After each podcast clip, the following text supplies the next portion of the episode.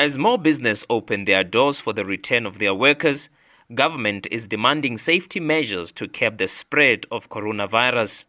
Employment and Labour Minister Thulas Nxesi has instructed employers to incur the cost of complying with COVID-19. Briefing the media in Pretoria, Nxesi announced basic measures that employers must follow before reopening their companies. Some of the measures compel business to carry out risk assessment at their workplace and the screening of all workers to reduce the spread of the virus.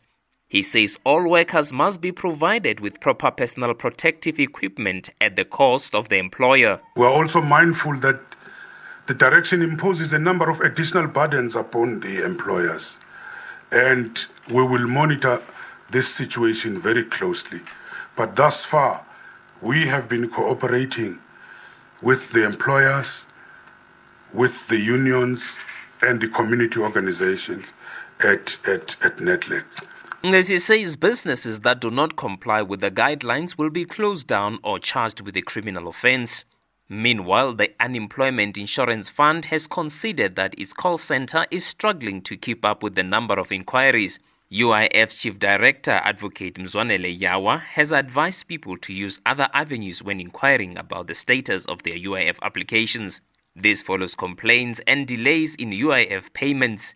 Yawa says despite the delays, the UIF has already paid 5.3 billion rand in benefits with a further 2.4 billion rand to be cleared for disbursement from this week. The call center is struggling indeed because for, for, for once, you've got a call center which is responding to all South Africans. Other call centers, Cell C will deal with Cell C customers, Vodacom, Vodacom customers, Telkom, Telkom customers, and so on and so forth. There is no mini segmentation because there's one UIF and there's one COVID 19 that is responded to this way, and therefore it does flood. The minister and the DG keep increasing the numbers of the various bodies that do help us, but we realize that we may not be equal to the task. The labor centers and the numbers are out now, even the labor centers where people can inquire there. We also encourage people to inquire in their employers.